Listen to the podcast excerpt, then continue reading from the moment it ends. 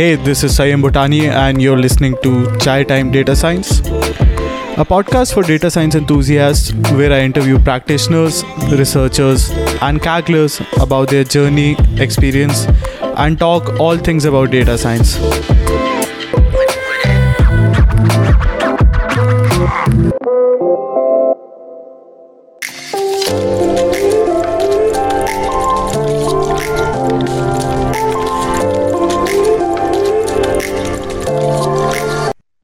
Hello and welcome to another episode of the Chai Time Data Science Show.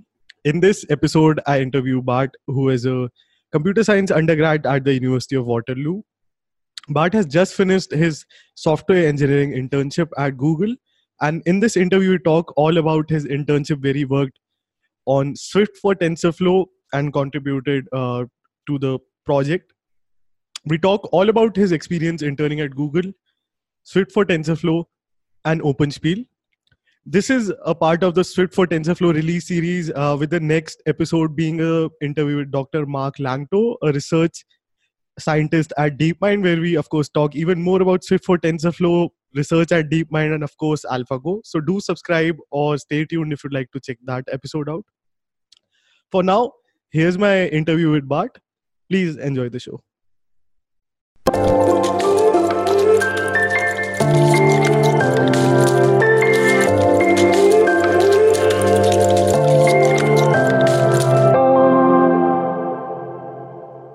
Hello, Bart. Thank you so much for joining me on the podcast series.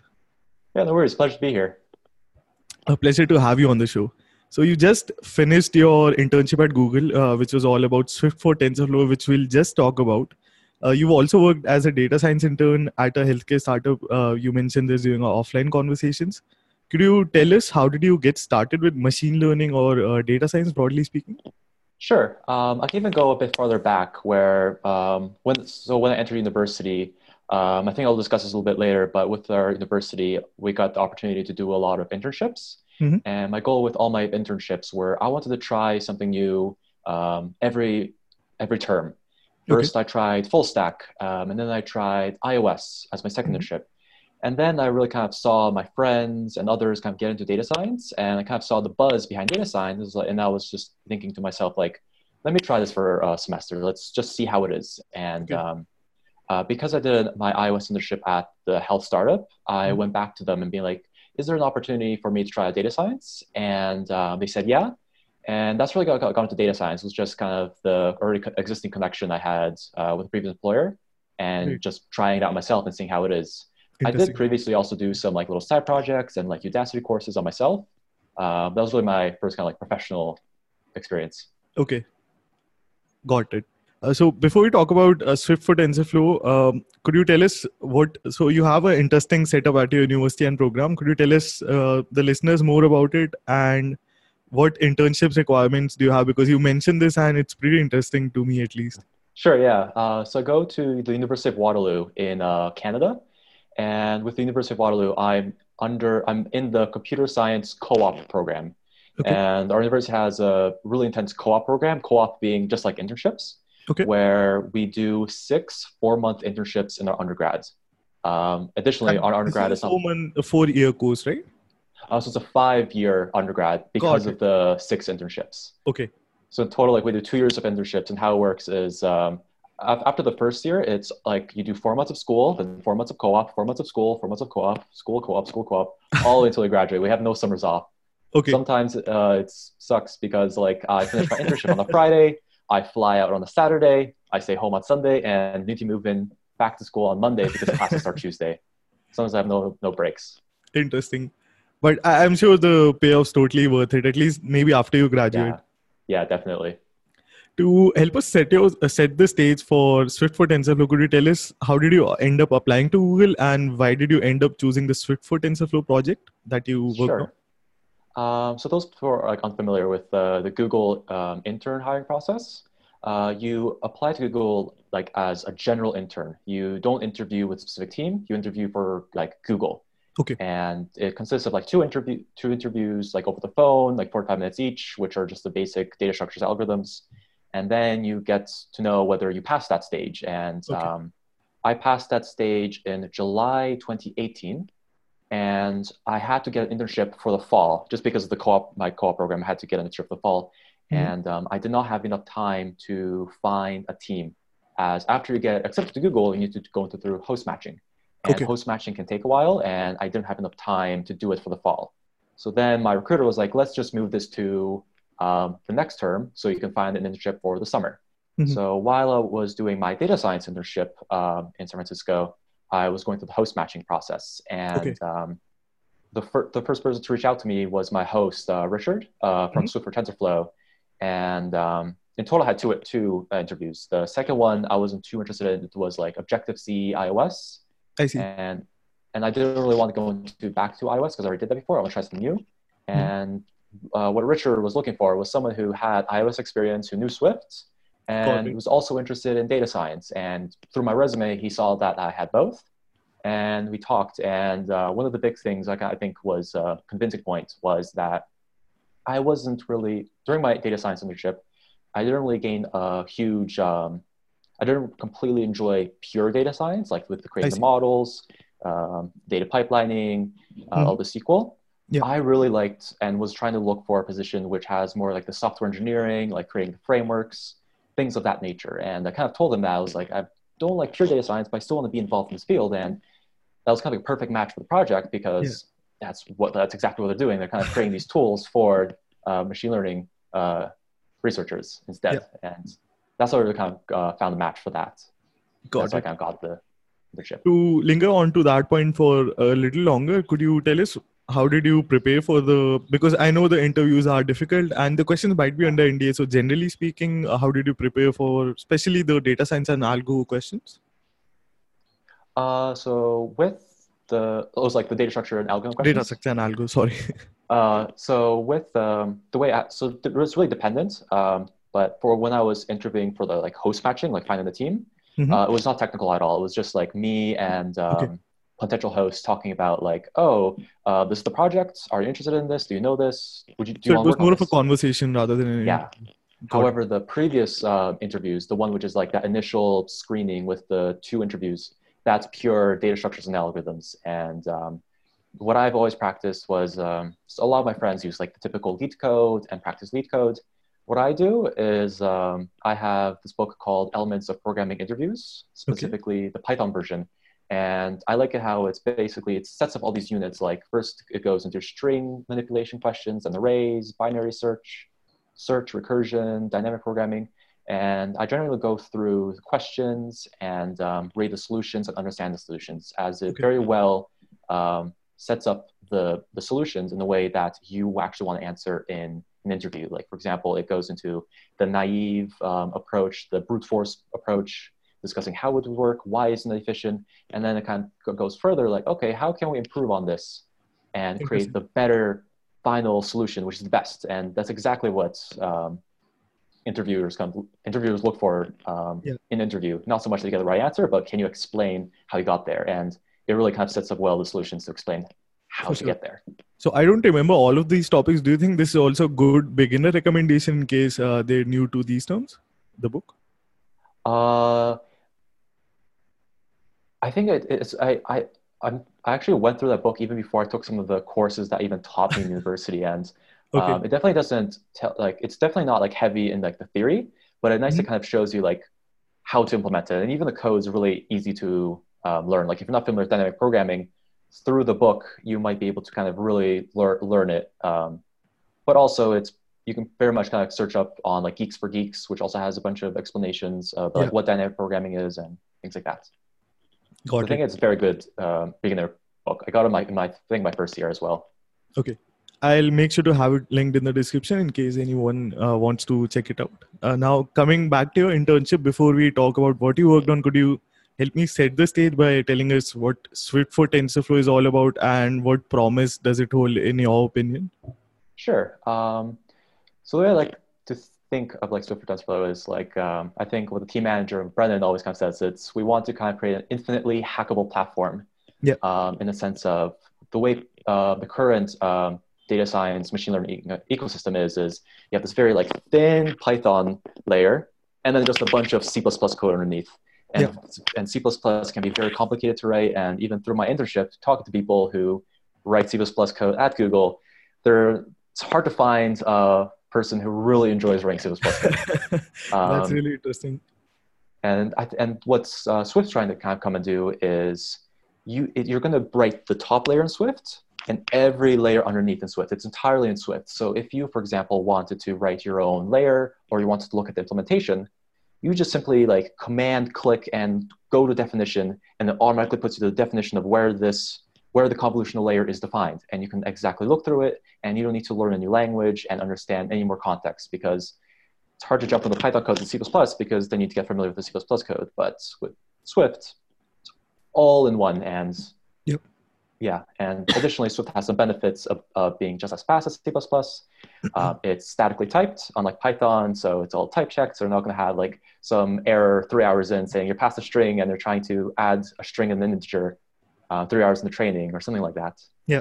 Um, additionally, one of the goals that I think I was working on was also was um, making the first differentiable programming language. So being able to just take derivatives of any arbitrary function. Got it. But uh, one of the things that I sort of am concerned about is C++. It's maybe okay for researchers, but uh, really for the practitioners who don't have a programming background, they're comfortable with Python right now. Do you think Swift would be easy for them to pick up, or that might be sort of a challenge for them? Um, so I think the what I think the biggest the people who are most excited about I think uh, the Swift for TensorFlow project I think it's like two groups, um, iOS developers and um, some of the people who are implementing like the C++ code. Um, the people the reason why is firstly for iOS developers the way you write models for iOS apps um, isn't um, uh, very smooth in that you still have to write your Python uh, models, train your Python models, export it, and then basically just dump it into the um, your iOS application. And with TensorFlow, you can write the entire model in Swift, put it on your iOS um, app, and you can do on-device training and all, all that. Similarly, C++ developers are, are excited because it's no more C++. Um, but with the Python, I think there's going to be some trouble, mainly because it's it's not as like uh, easy, not as easy to read, mainly just Yep. because it's statically typed. Um, however, it's if you ignore like this, how the fact that it has types, it can be just as easy as writing uh, Python code. Additionally, because Swift is known as primarily uh, iOS, macOS um, programming language, and even though it's still general purpose and it works on Windows, even works on Android, um, I didn't know that. not- okay. it's it's yeah it's, yeah it works on Android as well. There's someone um, open source contributor supporting that. Um, the problem is that there's not a big I guess data science community behind it, and as Mhm. such, some of the libraries that uh, exist in Python like NumPy, uh, Matplotlib, um, sklearn, Pandas doesn't exist yet in um, Swift Swift. and as such, um, it's hard for I think right now um, Python people to move over to Swift just because the community's not there. However, over time, I think we can really build that community, especially once we get this differential programming uh, feature into the Swift uh, programming language. Uh, also, given the promise, do you envision that developing the pandas and NumPy analog would be easy compared to the efforts that it took for Python? Once uh, Swift reaches that stage, of course. Um, uh, I'm not too I'm not too sure, uh, but like just the fa- I think just the fact that I think I'm not sure about pandas, but I know NumPy for sure is implemented all in like C. Um, Yeah. It could be easier because again, like with Swift, it could be just as fast as C or your C++ code. Um, it could be much faster to implement. Um, of course, though, those uh, libraries have been worked on for many years, so it, it will- could take some time to Mhm. uh, ex- uh, increase, like really bring it up to, to date. So yeah, I really think the C++ and the Swift it, it- developers will use it. Uh, will take some time to really convince those Python programmers to move over. Got it. Now, coming to the parts of uh, development that you involved, uh, could you speak to that and uh, what all aspects of the project were you involved in while you were interning at Google? Sure. Uh, so I was working on like one of like the, the, sub teams where we were basically making Swift a differential programming language. So adding automatic differentiation um, into the compiler. And for those kind of unfamiliar with like automatic differentiation, you can define your own function, let's say foo, which takes in a float, outputs a float, and all it does is let's say returns x times x. Mhm. You ask for the gradient, you ask for the derivative, and it will generate a function at compile time which is the derivative function, or it will be the function that gives you the gradient. Yep. Um, so I was working on a couple aspects of that uh, because when I was coming to my internship, I didn't really know compilers and also how to create this, like how to create libraries. I literally came from a background of being like kind of the consumer of libraries and never even working on compilers. I started off working on making uh, standard library types differentiable. So okay. in Swift, there's a, a, a type called uh, SIMD, mm-hmm. and which is kind of like this fast uh, vector that can execute really uh, quickly on pro- uh, processors. Okay. Um, so I made that differentiable. I was also making complex numbers differentiable uh, because we want to investigate how do complex numbers behave in our system because mm-hmm. there's a bit of intricacies to, to whether a complex number or complex function can be differentiated, specifically regarding uh, Cauchy-Riemann equations. Um, okay. And then I kind of went into the compiler work. Um, and one of the things that we want to do with our kind of final system is have um, functions defined as differentials. So like if you have a function x times y, the differential is dx times y plus dy times x. Right. Uh, because in our implementation, you define all these primitive um, derivatives. Mm-hmm. Um, but the thing is that that's kind of like this forward mode differentiation. However, for example, in backpropagation uh, with neural networks, you use reverse mode differentiation, where basically you are have the scalar um, a loss, and you're taking the derivative kind of backwards. Yep. Because with forward mode, you can think of if you have a function x, y, z, and an output some a, you're taking mm-hmm. in forward mode the derivative with respect to x, derivative with respect to y, derivative with respect to z. Uh, but reverse mode, you just take the derivative with respect to a, your output, and okay. in one pass, it gives you the reverse. So, but the thing is, reverse can be a bit hard to understand. Um, so what we, we implement are these things called the transposes, okay, um, which are like the or like the transposable functions. Um, to kind of uh, explain what kind of transposable functions are is they're basically like linear functions. If you have a function, let's say y equals mx plus b, the derivative everywhere is m. It's mm-hmm. m at x equals a million, x equals five, everywhere it's just m. Um, and that's a linear function, and that's a transposable function. But when you have something like uh, the quadratic function, y equals x squared, the derivative is 2x. And the derivative is not the same everywhere. At x equals negative 5, it's different than what it is at positive 5. And that's not a transposable function because it depends on that original input. And what we can do is um, because the derivative is basically your tangent of, let's say, if you have x squared, it's just the tangent line at some point. Right. This is a linear line. And what we can do is we take that function, which is linear because it's mm-hmm. just a straight line tangent.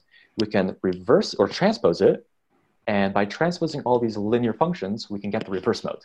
Right. And through reverse mode, we get a really efficient backpropagation um, for your neural networks. Mm-hmm. So what I was adding was I was adding the type checking for whether a function can be marked as different, uh, marked as transposable uh, with respect to all these different variables and because the function, function signatures can change. Like if you have a function um, x, which takes in a float, outputs a float, and just does x plus y, let's say, yep. uh, the with respect to both, or sorry, the transpose respect to both inputs is a function which takes one input and two outputs.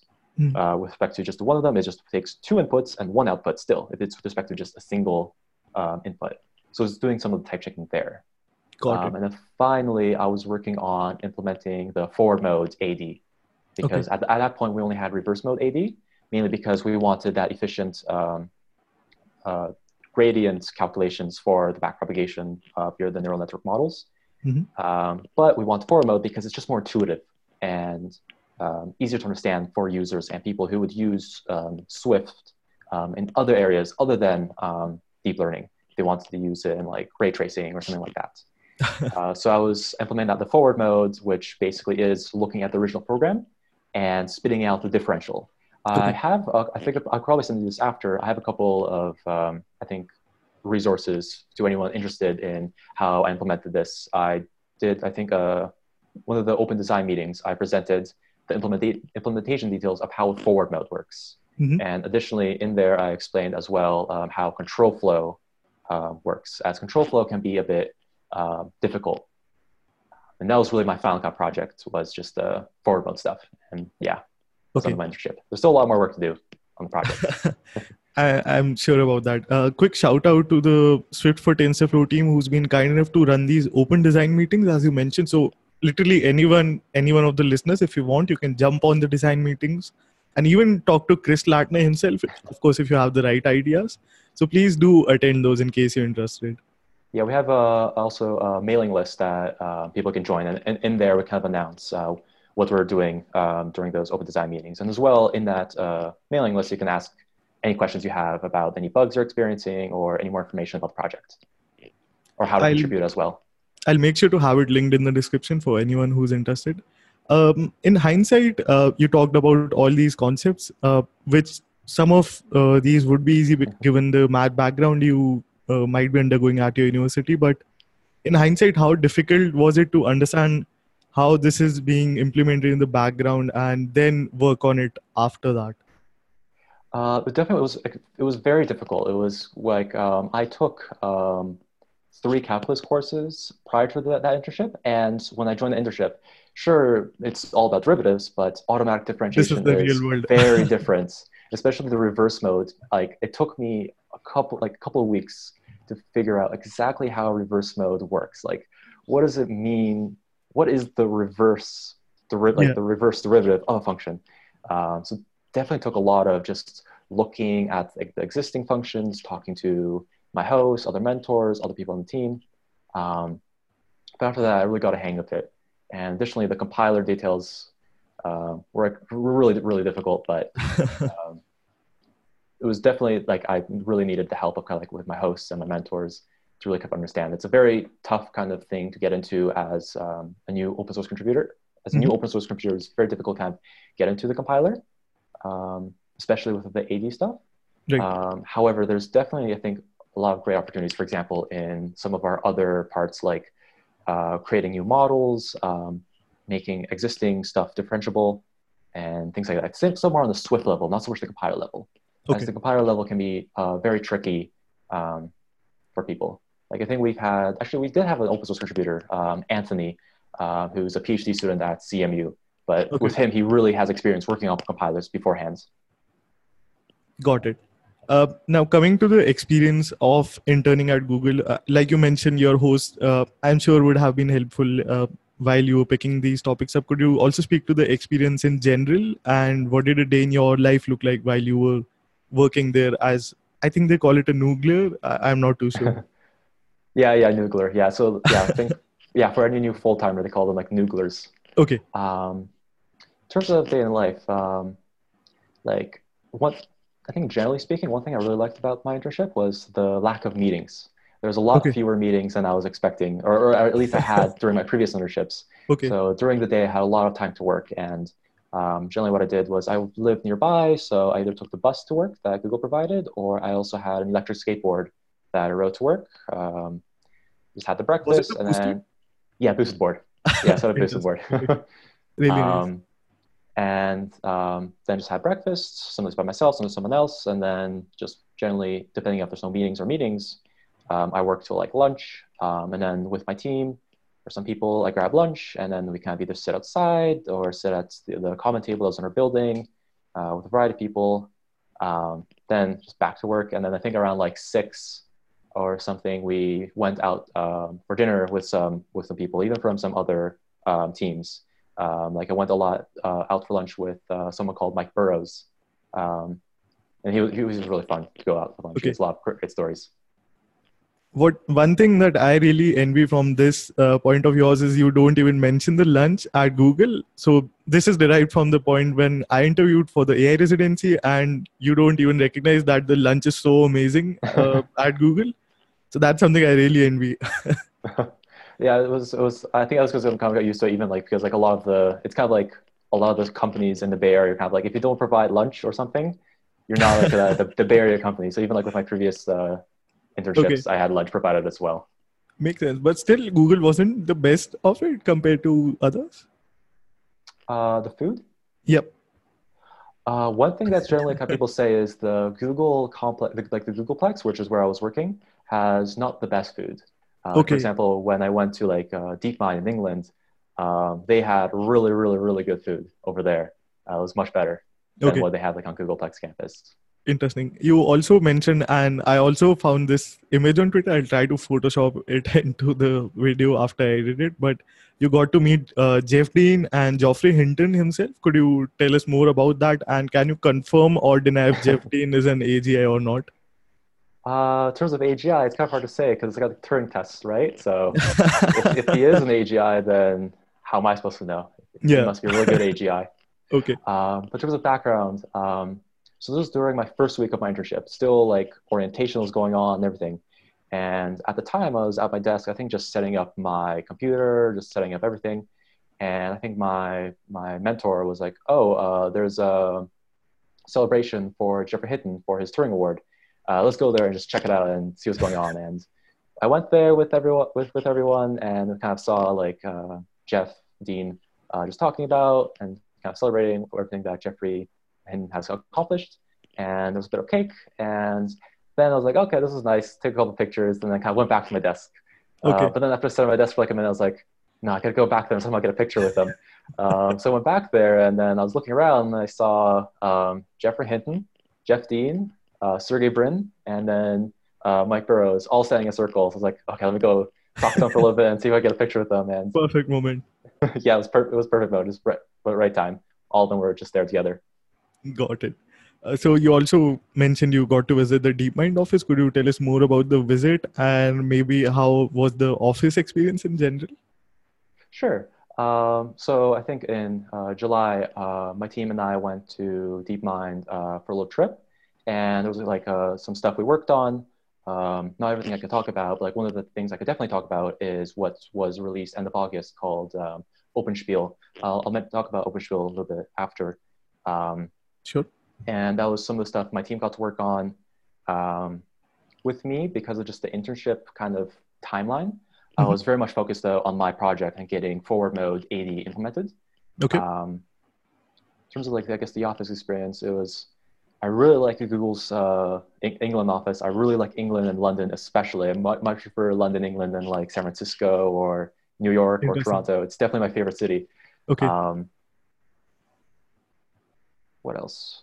Um, got to, yeah, I got to talk also like a bunch of like people, some of the some engineers on like who made AlphaGo, uh, and then also um, I saw like the room with kind of like the AlphaStar stuff going on.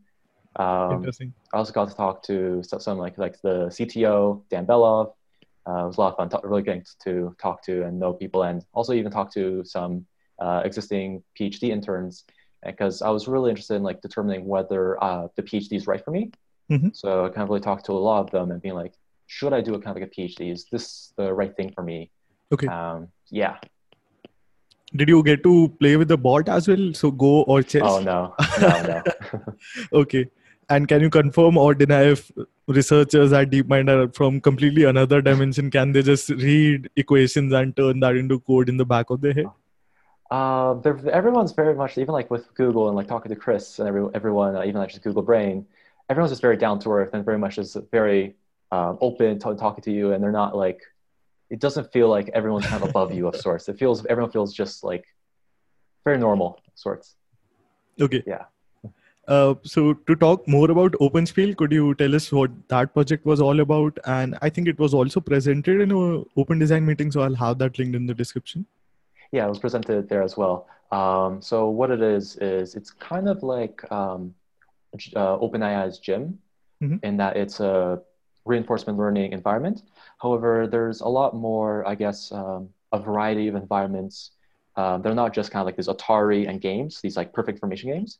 There's a lot of these like imperfect information games, like poker, Leduc poker, um, uh, even other kind of board games or like uh, tic tac toe, um, things like that. It's all these different types of games um, to for to give to researchers um, in both reinforcement learning, but also like game theory.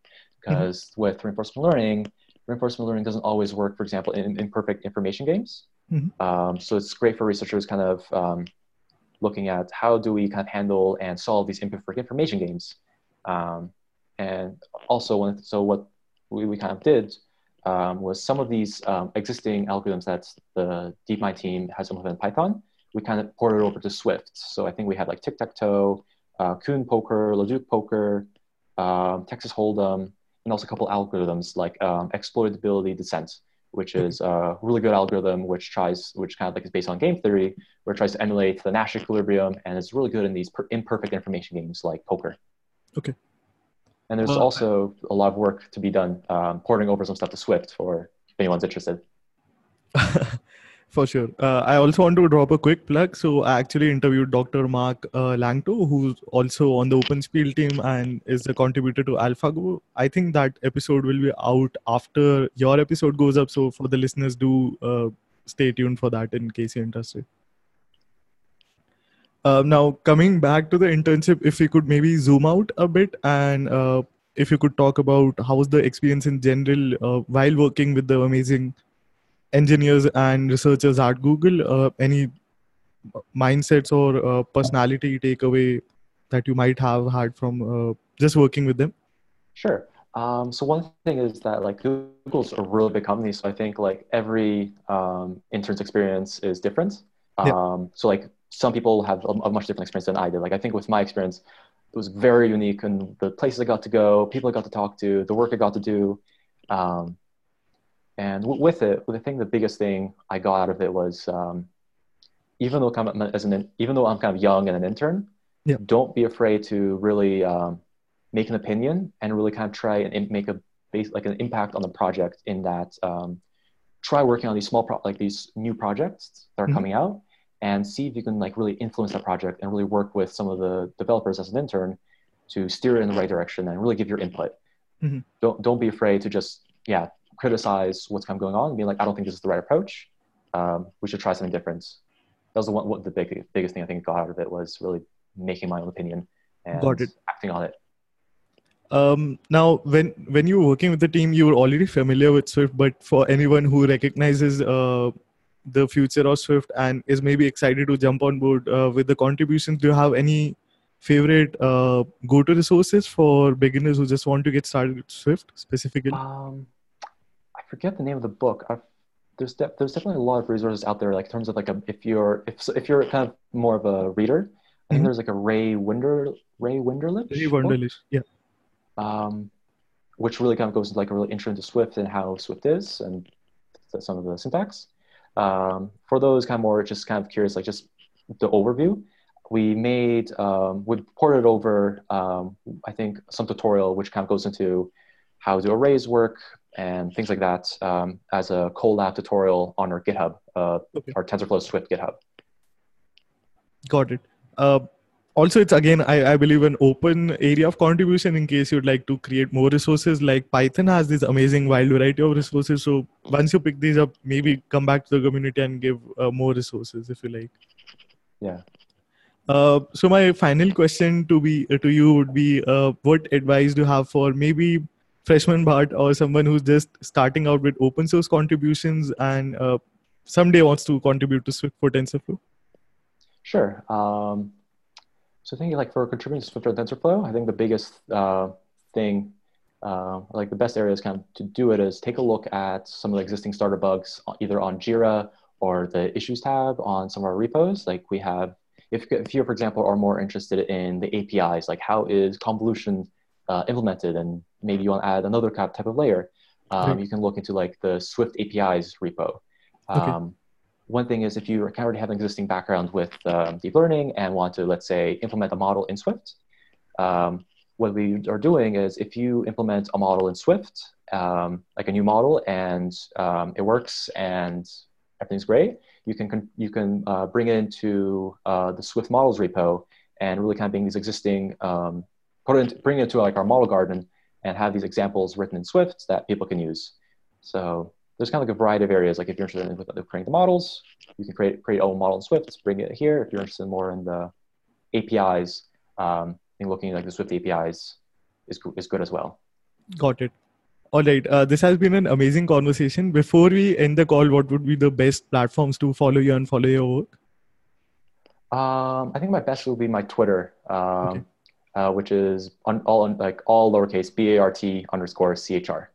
Okay, cool. I'll also have it linked in the description in case you all want to check it out. Uh, thank you so much, Bart, for joining me on the show and talking all about Swift for TensorFlow. It was great. Good talk to you. Likewise, uh, thanks again for joining me.